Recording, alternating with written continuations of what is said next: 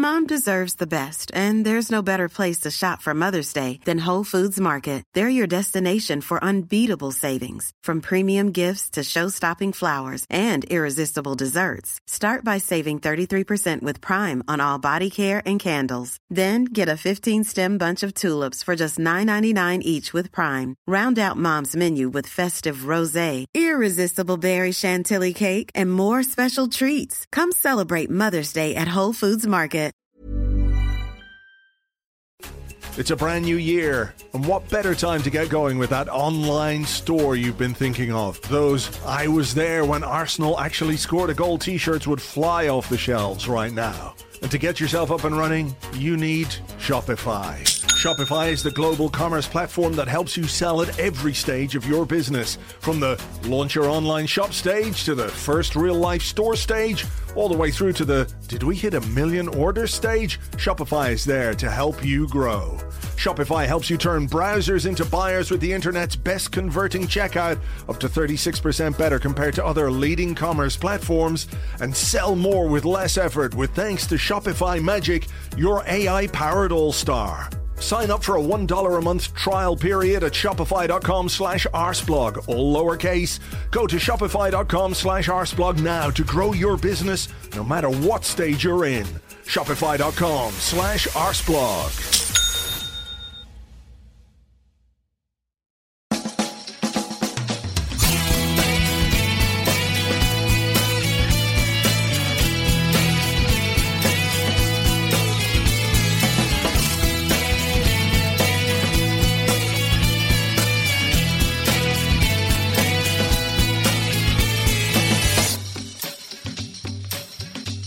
Hello and welcome to a brand new Arseblog Arsecast right here on arseblog.com. How are you? Hope you're well. Thank you very much indeed, as always, for being here. Yes, it's another early Arsecast. That's what happens when there's midweek football. It wasn't quite Champions League last night, but Arsenal had an EFL Cup tie against Premier League opposition, coming out 1 0 winners over Brentford uh, at the whatever their stadium is called. Stadium.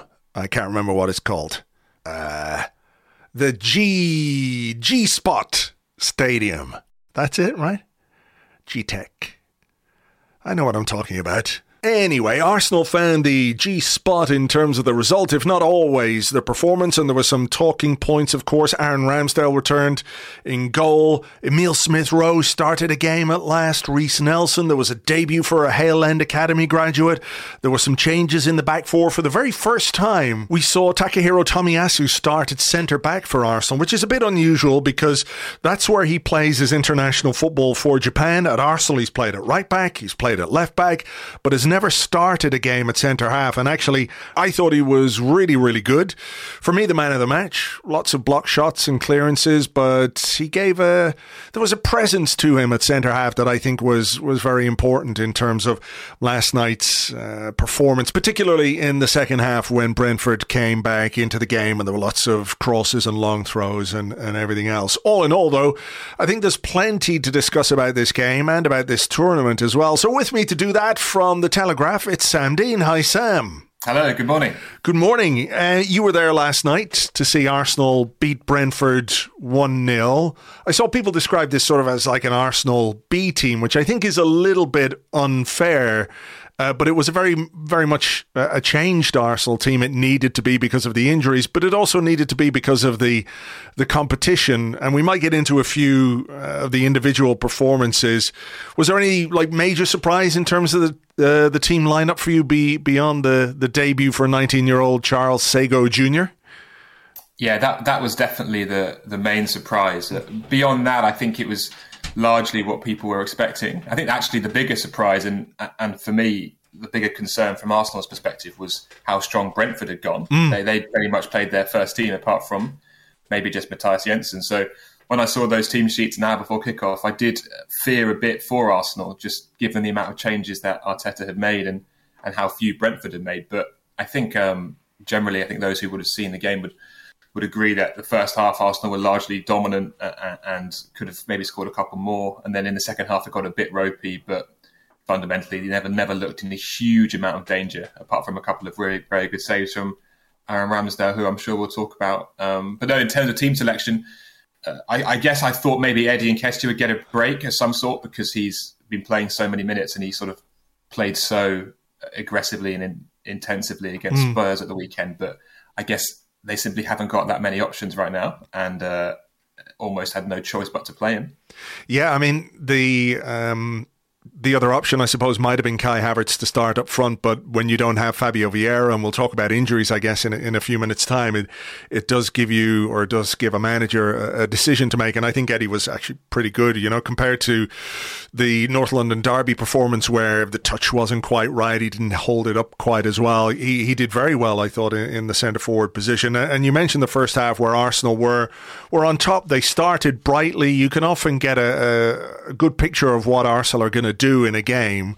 Uh, by the first few minutes, and I think very quickly they exerted themselves. There was one moment maybe where I think Jorginho got caught in the ball, but beyond that, there wasn't much from a, a Brentford perspective. And Arsenal got on top very quickly, capitalised on a, a, mistake at the back, and went ahead through Reiss Nelson. Yeah, it was a, a nice finish, I thought, from Nelson because it was one of those that came to him with all these bodies flying around everywhere. I think Nathan Collins had mm. just slid in and it was one of those where you have to keep your cool when everyone else is going mad, and he he did just that. Um, the one thing I would say just on the on the team selection in those first few minutes was, and we'd seen this a little bit in the warm up, but you can't always be sure. Was that it Ben White playing right back and Tommy Tomiyasu playing centre back? I think mm. that maybe is not what people were expecting when they saw the the team sheet because to my mind, at least, I don't think Tommy Tomiyasu had ever played centre back before for Arsenal. So that was new and that was certainly unexpected just based on the names on the team sheet. But uh, I'm sure we'll come on to talk about Tomiyasu uh, as well. But but yeah, I thought that first that first sort of half an hour from Arsenal was was was good without being spectacular and mm. a few nice moments. I think Smith Rowe had that lovely run, which really did provide a nice reminder of what, what he can offer to the team and and, and almost got the, got a second goal, which probably would have killed the occasion completely before Brentford came back in the second half. But but generally, I don't think Arteta was uh, overly um, enamoured with the performance. There was quite a lot of sort of head in hands on the touchline and rocking back. He's so, he's so demonstrative on the touchline. And sometimes when you're in the press box right behind him, which is the case at yeah. Brentford, you find yourself instantly looking towards him anytime something goes wrong, just to see how he reacts and, and, he doesn't hide it. If someone plays the wrong pass at the wrong time, you can mm. see on his face how annoyed he is. And he was annoyed for quite a lot of that first half, but still, there was never really any threat from Brentford, and I thought the defence did very well sort of throughout the game. Do you think that, I mean, is that as much down to Mikel Arteta's character as the performance itself? Because, you know, it was tidy from Arsenal. We did dominate the game. There was 65% possession, maybe not quite enough in terms of end product, but like you say, this is Brentford's first team, and you've got a, you've got players um, like Smith Rowe starting his first game since May 2022, Reiss Nelson starting a game, a debutant on the right wing, uh, Jorginho you know, doesn't start a great deal in there as well. And despite that, there was, you know, there was some tidy play from Arsenal. Maybe didn't quite make enough of that domination of possession. So, you know, I, I don't think we did too much wrong in that first half. But you're saying Arteta is sort of, you know, I know what he's like. We, have all seen him. Um, but is that more about what he expects or demands rather than what is actually transpiring on the pitch. Because there's always things that players can do better, players make bad decisions and so on. But it might just be him to an extent that this is like, oh, you know, I need my players to sort of transcend being pretty good to, to I want them to be very, very good. Yeah, uh, it's definitely him. And also, the one thing I would say, and I kind of say this to everyone whenever I get the chance, which is that us in the media and fans, we know football and we love football, but we do not understand it at the same depth that Mikel Arteta does and his coaching staff does. And and when you watch him quite closely during a game, you can see, for example, last night about 25 minutes in, half an hour in, he went mad at Ben White for something. And I was watching this game thinking, what has Ben White done wrong here? And mm. I could not tell you. It simply could not tell you. Something to do with his positioning, I guess, or, or, or the, the pass he'd played at the wrong time, at the wrong moment, to the wrong player or whatever. But Arteta went mad at him. He was sort of throwing both his hands up, screaming at him across the pitch, like really sort of demonstrative, demonstrative, demonstrably furious with him for like five minutes. And White was sort of looked back like quite sheepishly, kind of unsure of what to say, what to do. Mm. I remember thinking that last night, just like I don't, I just don't understand what has happened there, and I never will because I'm not in that depth of knowledge. So I do think sometimes we watch games and think, oh yeah, he did well, then actually something Arteta will have seen in a positioning or a moment mm. will actually have really annoyed him and infuriated him. And sometimes the way he reacts on the touchline is a good indication of that. Um, and I'm, I reckon a lot of fans who sit behind him at the Emirates, because um, obviously there's so many in that in that section of the ground. Mm. I reckon a lot of them would probably agree with what I'm saying that they see things and reactions from him to stuff that you just you watch. You're like, what? A, what's he seeing here? But uh, that's uh, that's football at the highest level for you, and we yeah. are not uh, tacticians of the of the highest class. No, no, no. I mean, we all understand the game to uh, an extent, I guess, but you know, it's the instructions and the detail of those instructions and the the game plan. Like I was watching even on TV, you wouldn't have seen this obviously because you were at the game, but one of the Brentford players um, is getting ready to come on, and he's handed a sheet you know, with four or five diagrams on. He's looking at those diagrams, and I'm just thinking, what's on those really? Like, what, what, what does he need to see on there that you know can't be explained to him or whatever it is? So, yeah, managers, uh, you know, they have a bit more depth uh, on this stuff than we do. Yeah, a, a good example, and I appreciate I'm probably rambling here, so I'll be quick. But um, at Brighton, um, Roberto De Zerbi basically sets his team up to, to, build up play in three different ways, like A, B, and C. Mm. And if A doesn't work, they've got to switch to B, and if B doesn't work, they switch to C. But I think most people watching those games would not be able to tell you when A, B, or C are being deployed. Mm. But for each of those players, all 10 outfielders and the goalkeeper, they're changing every single part of their movement and they're running for those patterns. So, like the level of depth at the modern game now, certainly with coaches like Arteta and De Zerbi and Guardiola, the level of depth and, and sort of tactical understanding is just beyond the, the, comprehension of mere mortals. Sure. so look, it was one 0 at half time, and then it changed. I mean, what what do you put the the difference in the two halves down to? Was it just a case that look, this is a cup tie, Brentford are at home, they probably got a bit of a rocket at half time. Uh, they got a foothold in the game, and then the, the trajectory, momentums of games can shift, uh, as we know. But they they really did have a, if you want to call it a storming second half, you could you could certainly do that. Fifteen attempts on goal, some very resolute Arsenal defending at times, lots of blocks, lots of clearances. Um, but but the game shifted, the game tilted, and, and maybe that's part and parcel of just cup football. I, I have to say because it's a, I guess in some ways a low stakes encounter. Um, the EFL Cup, I found it actually pretty enjoyable. I know some people will have watched this game and thought, oh, I don't like this. Brentford are two on top. We're you know skirting around danger all the time. These long throws, these crosses. You know when Jakub Kiwior has to save a goal with his arse, maybe things aren't going as well as you would like. But the the flip side of that is that defending as much as attacking is a really fundamental part of the game. And if you can do that well, then I think you deserve perhaps some credit for it, even if you could make the, the case that, look, maybe we should have been a bit more on it in the, in the opposition half. Yeah, I agree. And I, I don't know what you think, but while there was quite a lot of pressure, and I think that Kiwior block was a really good, obviously, really good chance. And then there was the Ramsdale save onto the post from Wissa. But mm. I never really felt like Brentford were creating loads. It felt more like pressure and sustained pressure. I think they went a bit more direct with their passing. You mentioned the long throws, and they, mm. they sort of got in Arsenal's faces a bit more. Um, I never really felt like Arsenal were going to be overwhelmed, and and I agree on the defending point. It, it and it's something that's sort of been a feature of Arteta's time as manager that Arsenal have always been quite good and, and weirdly good at kind of parking the bus in that sense. Not not not in the sense of the full game, but like when they sit deep and defend in a block, they're very good at doing so, and, mm. and, obviously that was that was fundamental to Arsenal winning the FA Cup in Arteta's first year. And whenever they've had to do that, you think back to the sort of Rob Holding five three two uh, system and the Wolves away a couple of years ago and Villa away a couple of years ago. When they've done that, they've generally held on and they've not sort of crumbled in that way. Um, so I think that's something that whether they work on that hugely on the training ground, I, I don't know. I don't think they do, to be honest. But it's something that they've got in, in the bank and I think the fact that the team that Arteta's built is full of big lads mm. uh, who know how to challenge in the air and, and to compete physically and, and, win the duels, as he would say, um, is is relevant to that. I mean, that back four last night of White, Tomiyasu, Gabriel, Kiwior, they're all six foot plus. Yeah. And if you if you want to hurl the ball into the box all half, they're fine with that. They're probably going to head them all the way. So Arsenal are well are well suited to cope with that. Um, certainly more than they had been in, in previous years, famously before Arteta. I mean, the the substitutions of Mikel Arteta are constantly under the microscope. You know, it's coming up on four years now since he took the job. Um, in some ways it feels like it's flown by in an instant. In others, not so much. But but one of the recurring themes or one of the recurring points of discussion has been substitutions and how effective those substitutions are. Last night he saw that Arsenal were under pressure. He took off Ben White, took off Sagoe Jr., put on Gabriel Jesus and Alexander Zinchenko, shuffled everything around. Everyone came across one in terms of the, the back four. Tomiyasu went to right back. Kiwior went into the middle. Zinchenko at left back.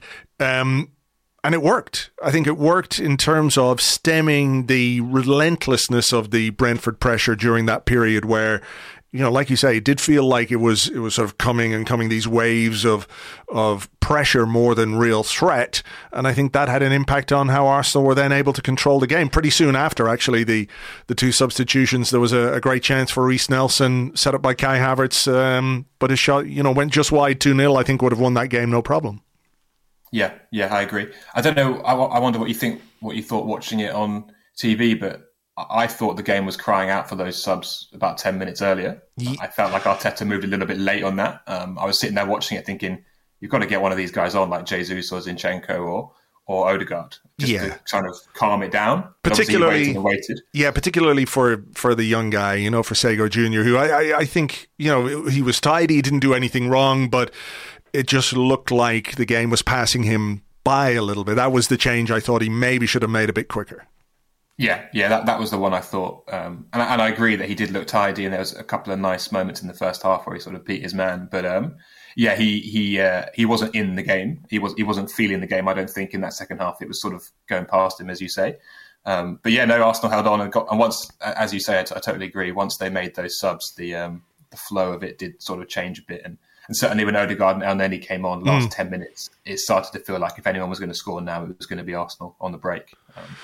Um, yeah, no, I think I think overall he'll be happy with his substitutions, Arteta, which probably isn't the case from from Sunday's derby. Mm.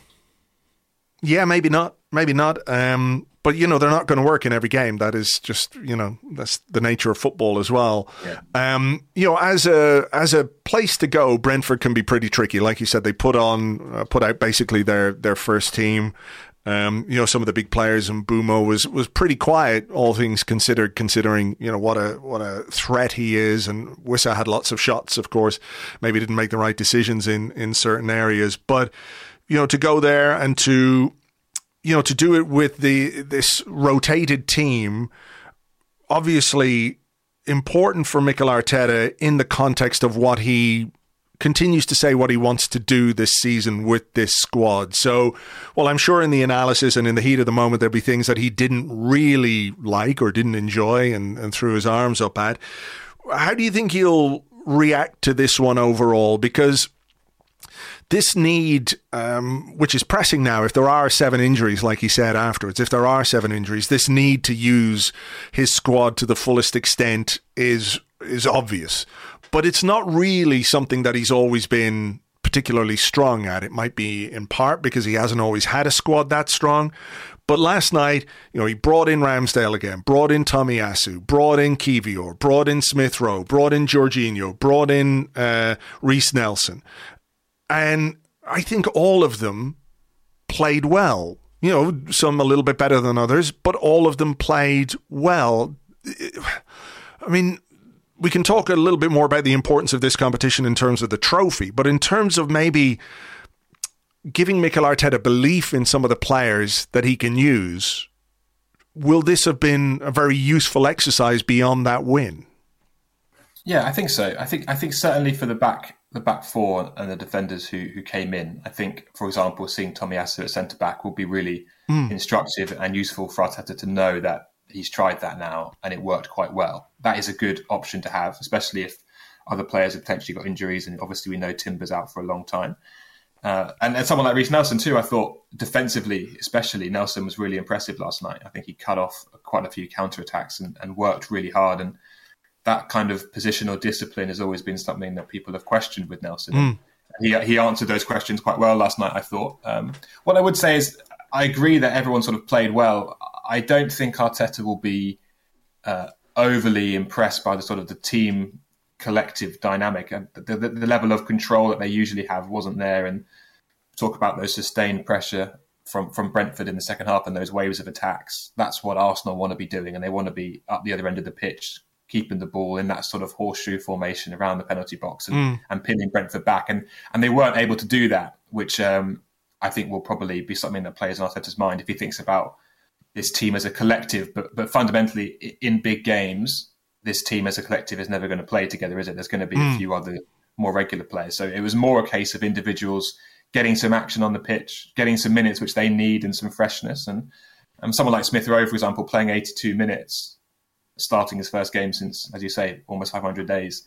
That's uh, that's really valuable, and and he can come on now against Bournemouth or even start against Bournemouth, depending on what Arteta wants to do, and and be a bit more fresh and and have that sort of rhythm built up. Whereas if this this tournament ended last night and Arsenal had lost, mm. those players would never got that rhythm again. I think they would have been sort of waiting for their chances, and especially with the Europa League not uh, well, with Arsenal being a Champions League rather than the Europa League this yeah. season. I mean, let's talk about some of the individuals. Smith Rowe, I think, is is the key one, obviously, because he's been out for so long, and he was there last season, but not used. So I know he had this injury and surgery and all the rest of it. But there was also a, a, a, long period in last season where he was just on the bench. He didn't get on, got a couple of scant minutes towards the end of the season, and that was it. And there was a lot of speculation during the summer.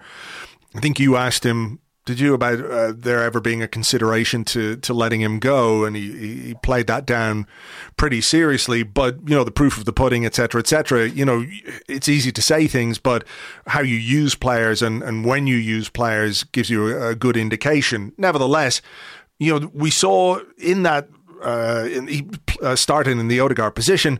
There are differences between him and Martin Odegaard, right? Um, he's a bit more, I think Arteta described him as vertical. So he likes to get the ball and give and go. And there were some one twos that maybe didn't quite come off. Maybe that sharpness isn't quite there yet. The chance that he, he had late in the second half was a, lovely little run and a shot with his left foot. Maybe a few more games under his belt and there's a bit more conviction in that finish. But I mean, A, it's great for Smith Rowe. He's a really popular player with the fans. But is this when Mikel Arteta talks about tactical variation and, and being um, being able to do different things? Is this sort of Smith Rowe Odegaard dynamic quite an interesting one in that regard? Because we know what Odegaard gives the team, but Smith Rowe in that position gives it something different, not like wildly different, but certainly a player who is able to burst through the lines. And when Arsenal are about to, you know, or, or in a season already where we've seen teams who come and sit and play in a deep block, having those different keys to unlock those defenses might be very, very useful. Yeah, I agree. I agree, and I think um, that that you mentioned that chance and that run that that he produced last night, and that is the one thing I think that Smith Rowe offers this midfield that no one else does. That ability to take the ball on the half turn and just go, just mm. go through gaps and drive past people. And that was obviously so fundamental to his success in the team a couple of years ago. Um, my it's a kind of maybe a slightly sort of minor point, but I was a bit disappointed that he played on the right of the midfield three because that is Odegaard's position, and I don't think anybody is expecting Smith Rowe to mm. force his way into the team ahead of Martin Odegaard. So I was quite hoping to see him in the left because obviously Havertz and Vieira have been sharing that role for much of the season, and and that seems to me. I mean, if I was Emile Smith Rowe, I would look at that left eight as the position in which I could break into the squad, break into the team um, because frankly, no one's going to displace Odegaard. I don't think Arsenal. There's, not, there's, no, there's no one in world football who Arsenal would displace Odegaard with right now. Mm-hmm. So the, the gap is on is on the left, and that's the, the slot that, that he needs to fill. So him playing 82 minutes on the right was almost for me a minor disappointment because we know that Odegaard's going to be the guy there. But uh, yeah, I mean, I, I, thought he played well without really stamping his authority on the second half. I think by the end he had a bit of a knock and was limping a bit, but that mm. happens when you've not played for that long um, and not started a game for that long. Sorry. Um, but yeah, I mean, what will be interesting is is if the the Havertz experiment continues to sort of have mixed results, and obviously you guys on the podcast and, and everyone in the Arsenal sort of fan base has been talking a lot about Havertz in the last couple of months, and if results turn, my view is that that is going to be the big sort of talking point among supporters and and the media that why isn't Smith Rowe playing over Havertz? And I, I see that as Smith Rowe's best chance to, to get into the team to play on that left eight side. And I'm hoping for his sake that last night was a good step in that regard. I think it was a step forward. Um, but I would still be surprised if he started against Bournemouth on Saturday. Oh, sure. I don't think he will, but I think you know maybe last night was more about getting him minutes, and I think you're right that the the the position that's up for grabs, if you like, or the one where there's a bit more competition or should be more competition is that left eight uh, position because, you know, the, the Havertz conversation is kind of impossible not to have. It's died down a little bit, but it's one of those where after three games of the season, Mikel Arteta was like calling for fans to be understanding and to, to, um, you know, to show love to the player because when you do that, you get more out of them, etc., etc., which you know, I think tells you something in itself. I think his words were, you know, um, well placed uh, because we have had situations like that before. I mean, what did you make of Havertz last night? I thought, you know, from an attacking perspective, he did make that chance for Reiss Nelson. There was one moment where he might have had a shot and it was a bit tame. He got onto his right foot rather than than his left. But in terms of his contribution, particularly in the second half, uh, I think he had, uh, where are the stats here? I did have them here on the blog. I think he like five, made five tackles and uh, mm. five clearances, four tackles, five clearances, something like that. So he did certainly do his, his defensive duties. His height was useful at times in the box. He got a, a few crosses and corners away, but obviously, when you pay that much money for a player, you want his contribution to be more notable up the other end of the pitch. Yeah, yeah, absolutely. I mean, ever since Arsenal made their move for Havertz, I was sort of um, broadly supportive of it. I thought um, that's I thought it made sense, and I still think it makes sense. I still think it will make sense, but I can't. And this sounds so uh, like British football fan, Brexit Britain kind of thing, and it's completely nonsense. And I'm sure somebody like Arteta would, would think I'm an idiot for saying it, but like I just can't shake the feeling that I kind of want him to whack the ball and kick someone a bit. Like he feels so timid. like I mean, obviously that's obviously that's ludicrous, but like I don't know if you've seen Dominic Szoboszlai's goal for Liverpool last night. Not yet. When he got the ball on the edge of the box and just smashed it. I kind of want Havertz to do that. Like even if mm. it's just like smash a fifty-yard pass across the pitch and like there's a lack of um there's a lack of aggression and sort of mm. like physical um sort of not nastiness but like physical heft and like it's all very delicate and soft. And even last night, I felt like when he was playing a 10 yard pass, he wasn't pinging it into someone's foot. He was sort of rolling it to them. Mm. And it all, which obviously is completely, is completely perception based and not rooted in any sort of footballing reality. But I wonder if that's kind of counting against him a bit with some fans and he looks a bit lightweight, which is odd because he's six foot four and he's got, you know, mm. he's got this frame, but he doesn't seem to use it. And I kind of just want to see him running and, and do a sliding tackle by the corner flag and then roar at the crowd like sort of Steven Gerrard 2009, even though it doesn't mean anything for the team.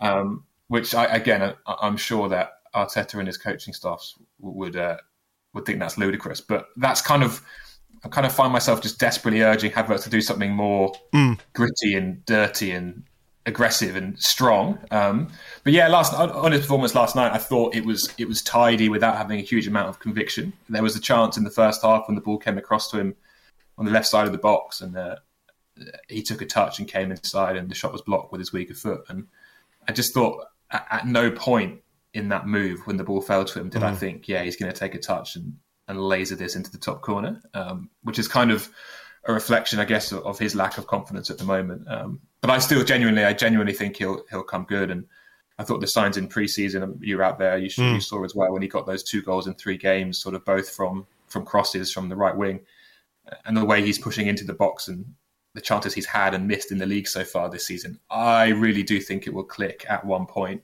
but I didn't see last night as a hugely uh, a hugely promising step forward in terms of his sort of attacking output. yeah, he, he needs he needs a moment. I think you know. I think he just needs a moment for himself.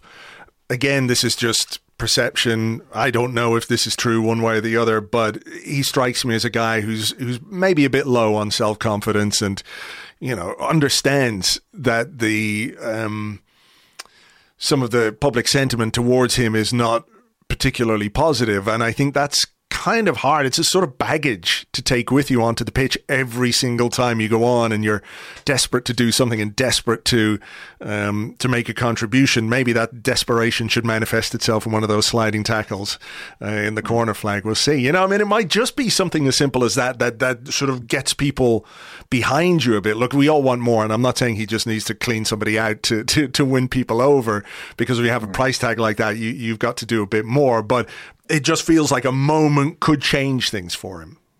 Do, do you know what? This is going to sound very odd, but uh, and the most the most worrying thing in my mind, and as I say, I do believe this will work in in the long term. But he kind of reminds me of me in the sense that I'm a I'm a I'm a middle class guy who's sort of had a very nice upbringing, and I've not got this uh, aggression deep wired into my brain. I look at him and think the way he's moving and looking with all the fans kind of against him is probably how I would, like a bit a bit introspective, a bit unsure of myself, a bit sort of tentative.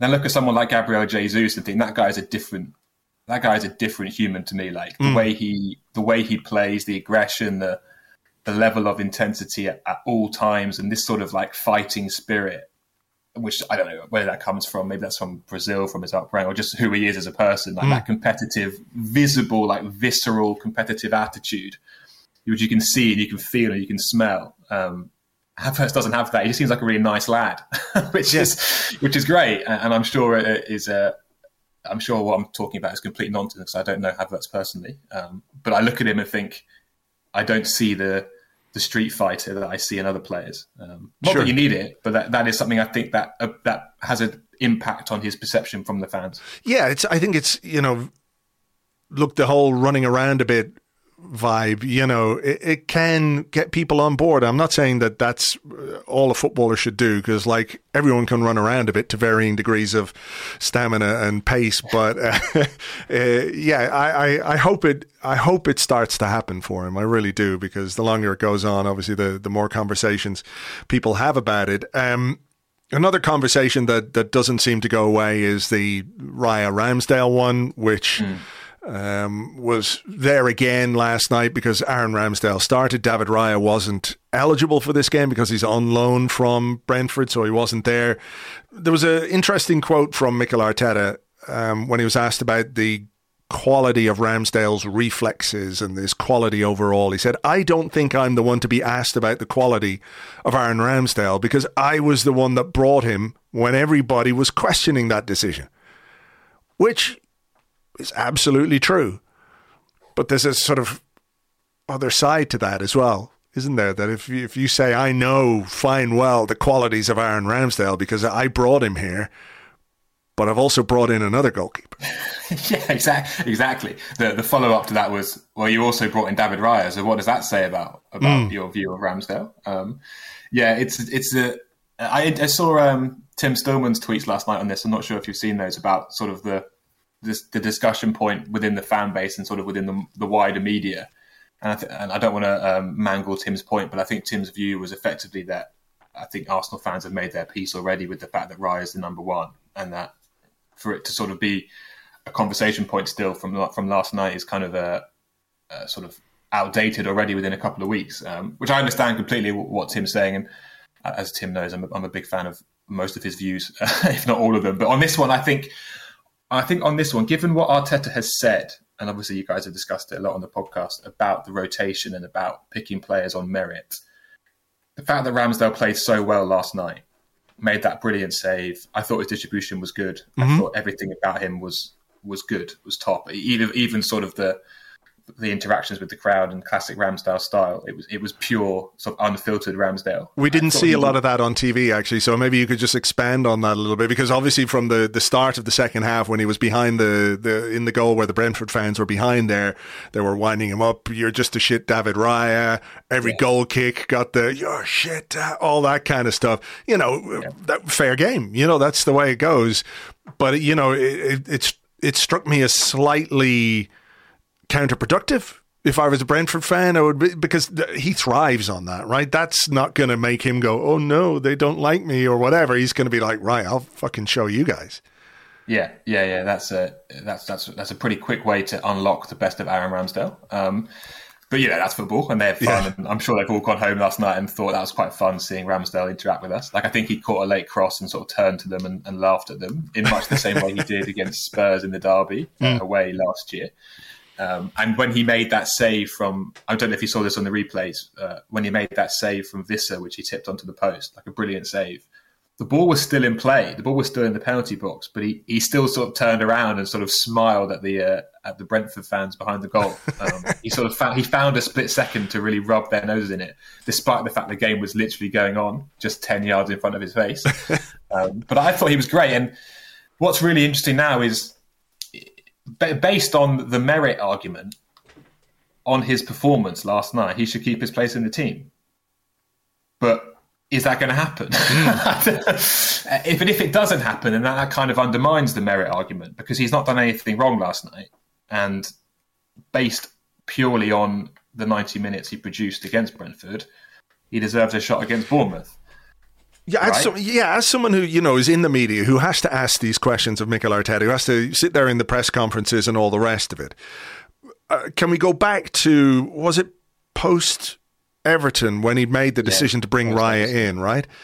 Yeah. And like sometimes Mikel Arteta is is very frank and honest, and other times he plays his cards quite close to his chest. And he'll say one thing, and you kind of go, "Yeah, I know what he's saying there." Or he's saying something publicly, for example, because this is not something that he wants to make into a talking point. But you know, when you do have a situation like this in your squad with a two very good goalkeepers, that's going to be a discussion point on its own. On its own merits, that is going to be a discussion point. Similarly, if you had two, if you Gabriel Jesus and Ivan Toney, maybe you have a, a, similar kind of discussion about that every week. And it's it's different, I know, because it's easier to rotate strikers. You can put one out wide, or you can play with two strikers at certain points in a game. You can't play with two goalkeepers and all the rest. But you know, I, I know what Tim's saying about what what people uh, or Arsenal fans will probably think about the goalkeeping pecking order right now. It seems, to me, it seems a little bit obvious. But isn't part of this down to what Mikel Arteta said and how he said it in his press conference when he's talking about substituting a goalkeeper? Why can't you have two goalkeepers? Why shouldn't you have two goalkeepers? You know, that then not adds fuel to the fire, but that is what informs the many of the questions, I guess, that, that are being asked of him. Um, you know, when Ramsdale is uh, back in the team, when Raya's out, now what happens, etc., etc. Like a lot of this is down to what Mikel Arteta said that that day after Everton about what he views or what he uh, purportedly views the goalkeeping position to be these days. Yeah, I, I, completely agree. If he'd come out after Everton and said, "Look, we think David's the better option right now. He's the number one for now," but you hmm. know, but Aaron's still fighting for his place every week, yeah. and every game's a new game. Then I think people would have gone, "Oof, harsh on Ramsdale," but clearly they're seeing something behind the scenes that that makes Raya better. The way he phrased it, and the sort of the unique nature of that approach, and the fact that no one's ever done that before in terms of rotating goalkeepers within the game made that more of a talking point. And that obviously the extension of that is rotating goalkeepers game to game, which has happened more and is what Brighton do this season, for example. Um, so yeah, I completely agree. If, if he'd if he'd been more boring in his press conference, this would not be an issue. Um, my fear as a journalist is that he will agree with that and decide next time I'll be more boring. Um, I hope that's not the case, but it was very clear in the press conference after the Everton game, which would have been pre PSV, I think, um, mm. He simply did not want to engage on any questions on Raya and Ramsdale. It was almost as if he decided, I've said what I'm going to say on this. I'm not doing any more. Uh, to the extent that he was asked a very sort of innocent underarm question of how's Ramsdale responded mm. to being dropped. And he said, I'm not going to talk about how every player responds to every decision. Like that was like it's like it, that was in journalistic terms that was the easiest tap in ever. Just say he's doing well and working hard, which he did last night and, and previously in, in the, in, the, previous press conference. So it, it, was like he'd gone into that press conference gone, "I'm not going to make this any more of a bigger deal than I already have." Yeah, I've um, said too much already. yeah, or, or, or, I've said enough. That's it. Yeah, I've said enough. Move on. Um, but hopefully he doesn't see the the sort of the level of fallout and the level of discussion as something that will stop him talking that openly before because when he does open up and say things like that, it's great. Yeah. It, it, helps podcasts, it helps newspapers, it helps TV channels. It's what people, it's what fans want to know. It's what people want to know. but yeah, I mean, you, you alluded to it there in your question, but the key question is whether he really, really meant that, uh, or if he was sort of saying that as a way to almost protect Ramsdale in the moment. Mm. Um, and that is, that is why I think last night's performance by Ramsdale was so interesting, and why I think the debate is going to kick up again now after last night. Because if Arteta really did mean what he said, that it's it, it's based entirely on who performs the best, and, and maybe based on the opponent and what the opposition want to do, then surely by that measure, mm. Ramsdale should probably keep his place. Like I thought, I think Ramsdale was better last night than Raya was against Spurs. I think that's fair. Example. And if that, but and that, these are the kind of conversations that we never really had before about goalkeepers. But this is what Arteta has started, and I'm I'm glad he has because it's really interesting. Um, but the fact, as I say, and as you say, if we never had that press conference post Everton, we wouldn't be sitting here going, "Oh, with Ramsdale now, surely he comes back in," based on what's been said before. Mm. But because the dynamic has changed, the context has changed. I think everyone's sort of reading into it far much, well, far more than we usually would. And yeah, I, I, I honestly wouldn't be surprised now if Ramsdale kept his place for Bournemouth. But equally, I wouldn't be surprised if Raya came in and Ramsdale's not seen again till West Ham in the League Cup. Well, yeah, we'll we'll see in due course, and and uh, obviously we're playing Bournemouth on on Saturday. We'll talk about that uh, a bit more in our Patreon podcast tomorrow. Um, just on the EFL Cup as a competition, it is West Ham in the next round. It's a it's an away tie. How do you think Mikel Arteta views this, distinct from the way maybe fans think about this competition because, you know, certainly last night when you've got Declan Rice out, came off, Bukayo Saka took a knock, uh, Thomas Partey's out, uh, Jurrien Timber is out. Uh, who else is missing? There's someone else I'm forgetting. Um, Martinelli, Trossard. Martinelli, Trossard, yeah, just two yeah. nobodies. Um, yeah, Fabio Vieira not there last night as well, and you yeah. assume that's because of injury too. Uh, even though Arteta said he came off in, in, the derby for tactical reasons, he got a few kicks in the first half, and it wouldn't surprise me if he was uh, injured as well. You know, Arsenal fans are like, well, just don't play anybody of any value because they might get injured, and it will add to this injury crisis, and we've got bigger fish to fry, and all the rest of it which I completely understand. There's a sort of track record of injuries at Arsenal that have been traumatic for us and and um, have cost the team, you know, not just under Mikel Arteta, but but previous managers as well. But you know, Arteta came to Arsenal from Manchester City, a club who we know have got like a hugely well. They've got a very deep squad in terms of quality. They don't necessarily have the deepest squad in terms of numbers. Yeah. Nevertheless, you know, they have been able to marry the EFL Cup and the Premier League and the Champions League and sometimes the FA Cup as well. So what fans think about this competition and what Mikel Arteta thinks about this competition and its importance to maybe the culture that he is trying to instill at the club where every game is important, every game matters and every trophy is something to fight for. I mean, this might bear out in the next, you know, in the next round and the rounds after that, where I think he does not view this as the same irrelevance as, as many fans might. Yeah, I think if you had like a sliding scale of irrelevance with each round that that, that goes by, mm. it becomes more important, and I think the team will become stronger and stronger. I think in last night's round, obviously Arsenal's first in the competition. The priority there was was rotation and giving minutes to the players who needed it and if that came at the, the, expense of the result, I think Arsenal were, were okay with that. Uh, I expect that will probably be the same again for the next round. But if Arsenal keep on going, and if you hit semi-final final time, you, are not going to see Charles Sagoe Jr. Um, no. It's going to shift. Uh, this is this is a I think right right now low priority, but this tournament can quickly become a quite high priority. Um, and I, I expect if Arsenal do get to semi-final uh, or or the final, that that that will be very much will everyone will be talking about it, thinking about it. Obviously, Wembley will be packed out with red and white scarves, and mm. it will be a huge trophy. I mean, I mean, let's not forget Arteta really does consider the Community Shield to be a trophy. Um, so if, if, that if that is genuinely a trophy in his mind, which is fair play, I'm, I'm not you know each each to their own on that one. Um, then the League Cup absolutely will be. Um, so I do think as it progresses, it will become a stronger and stronger team. But for last night, and especially without the Europa League this year, which was such a good place to, to play fringe players last season and the year before, or not the year before, the two years before. Mm. Uh, without the Europa League, um, they needed this kind of game to to give them a chance to, to rotate and to give 82 minutes to Smith Rowe and, and Reiss Nelson. Otherwise, those guys are just sitting there for months and months yeah. and months, and then someone gets injured, and then they come in cold and they struggle and get injured. Like, well, yeah, what do you expect? Yeah. You know. Yeah. Speaking of injuries, just very finally, it is a little mm. bit of a worry, you know, going into a busy period. A couple of away games to come: Bournemouth on Saturday, uh, then away in the Champions League. Um, it's something all clubs have to deal with and all managers have to deal with. Again, maybe tying it into last night, if there are players who are going to be out for the weekend, the fact that some of these guys have come in and done well. For example, like my contention is that that you know when he's fit, Gabriel Jesus should start as the centre forward.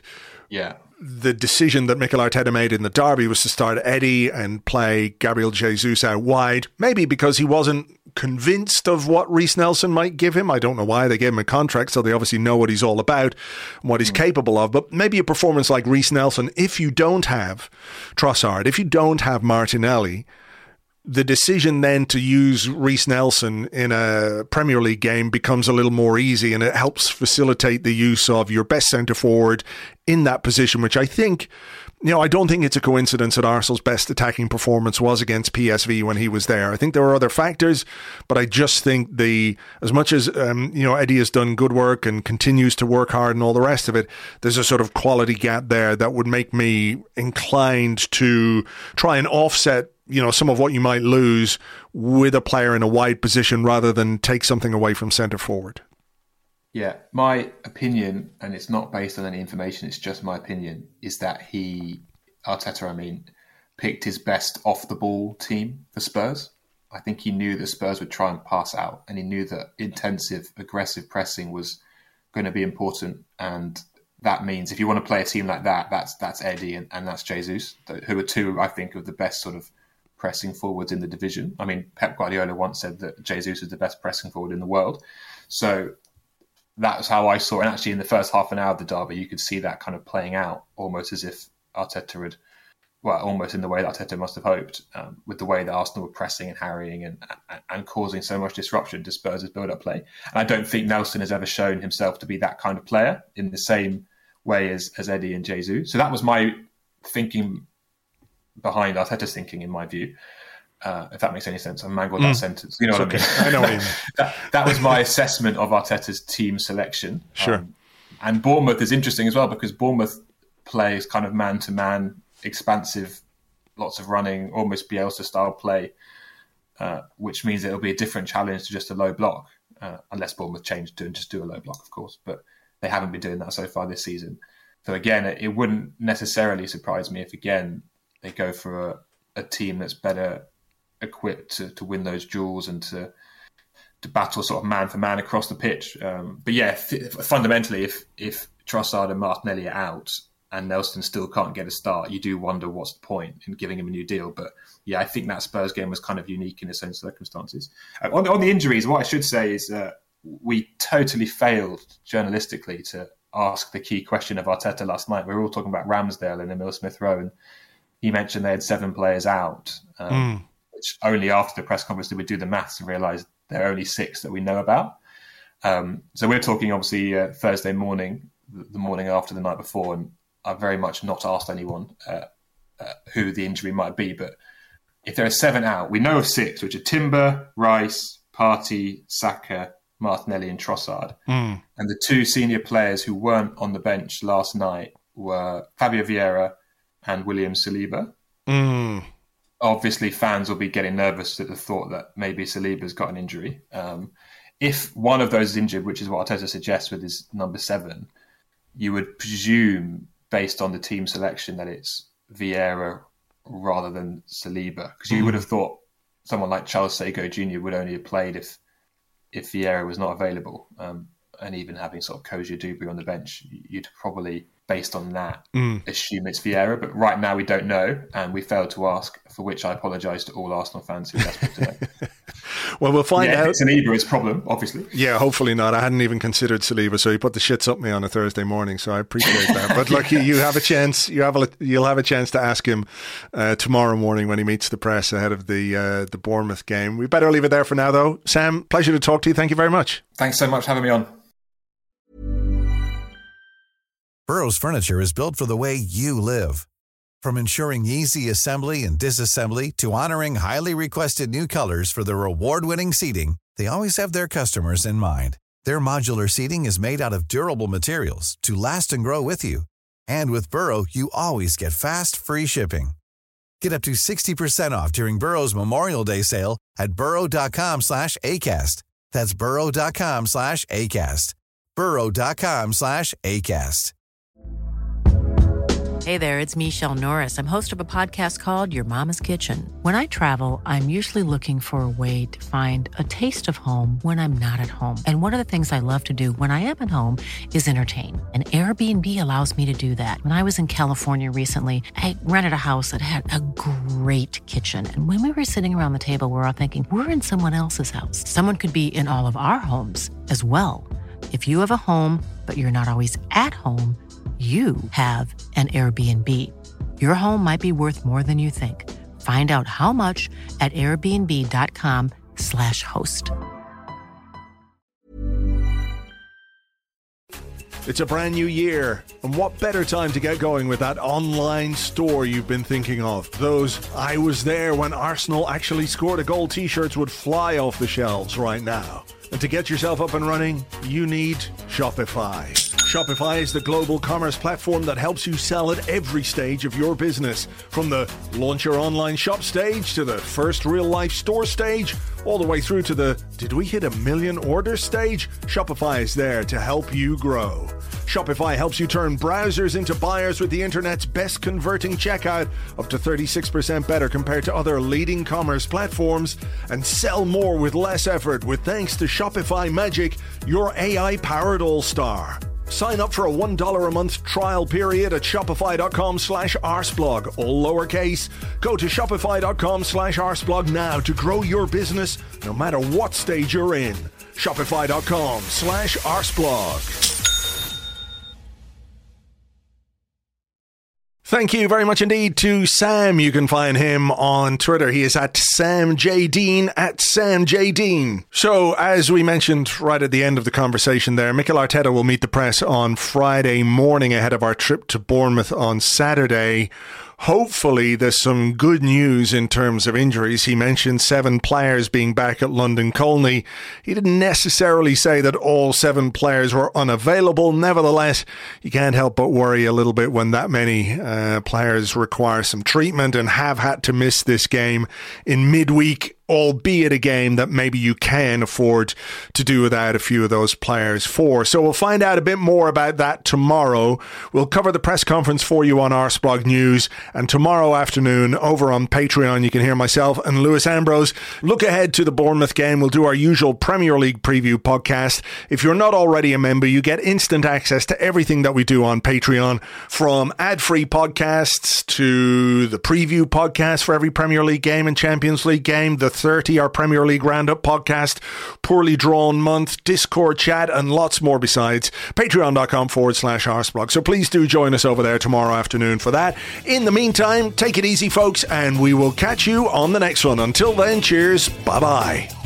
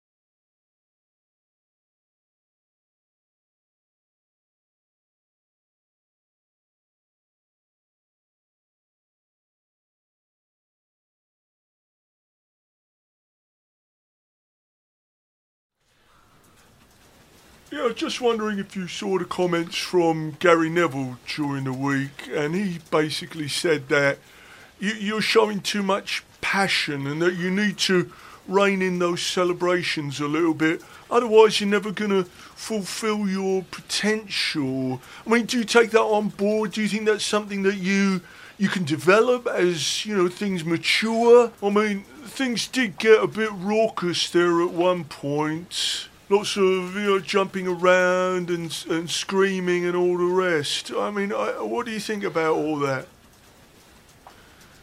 I'm five and I got a new bike for my birthday. And Gary Neville's a little twat. Mom deserves the best, and there's no better place to shop for Mother's Day than Whole Foods Market. They're your destination for unbeatable savings, from premium gifts to show-stopping flowers and irresistible desserts. Start by saving 33% with Prime on all body care and candles. Then get a 15-stem bunch of tulips for just $9.99 each with Prime. Round out Mom's menu with festive rosé, irresistible berry chantilly cake, and more special treats. Come celebrate Mother's Day at Whole Foods Market.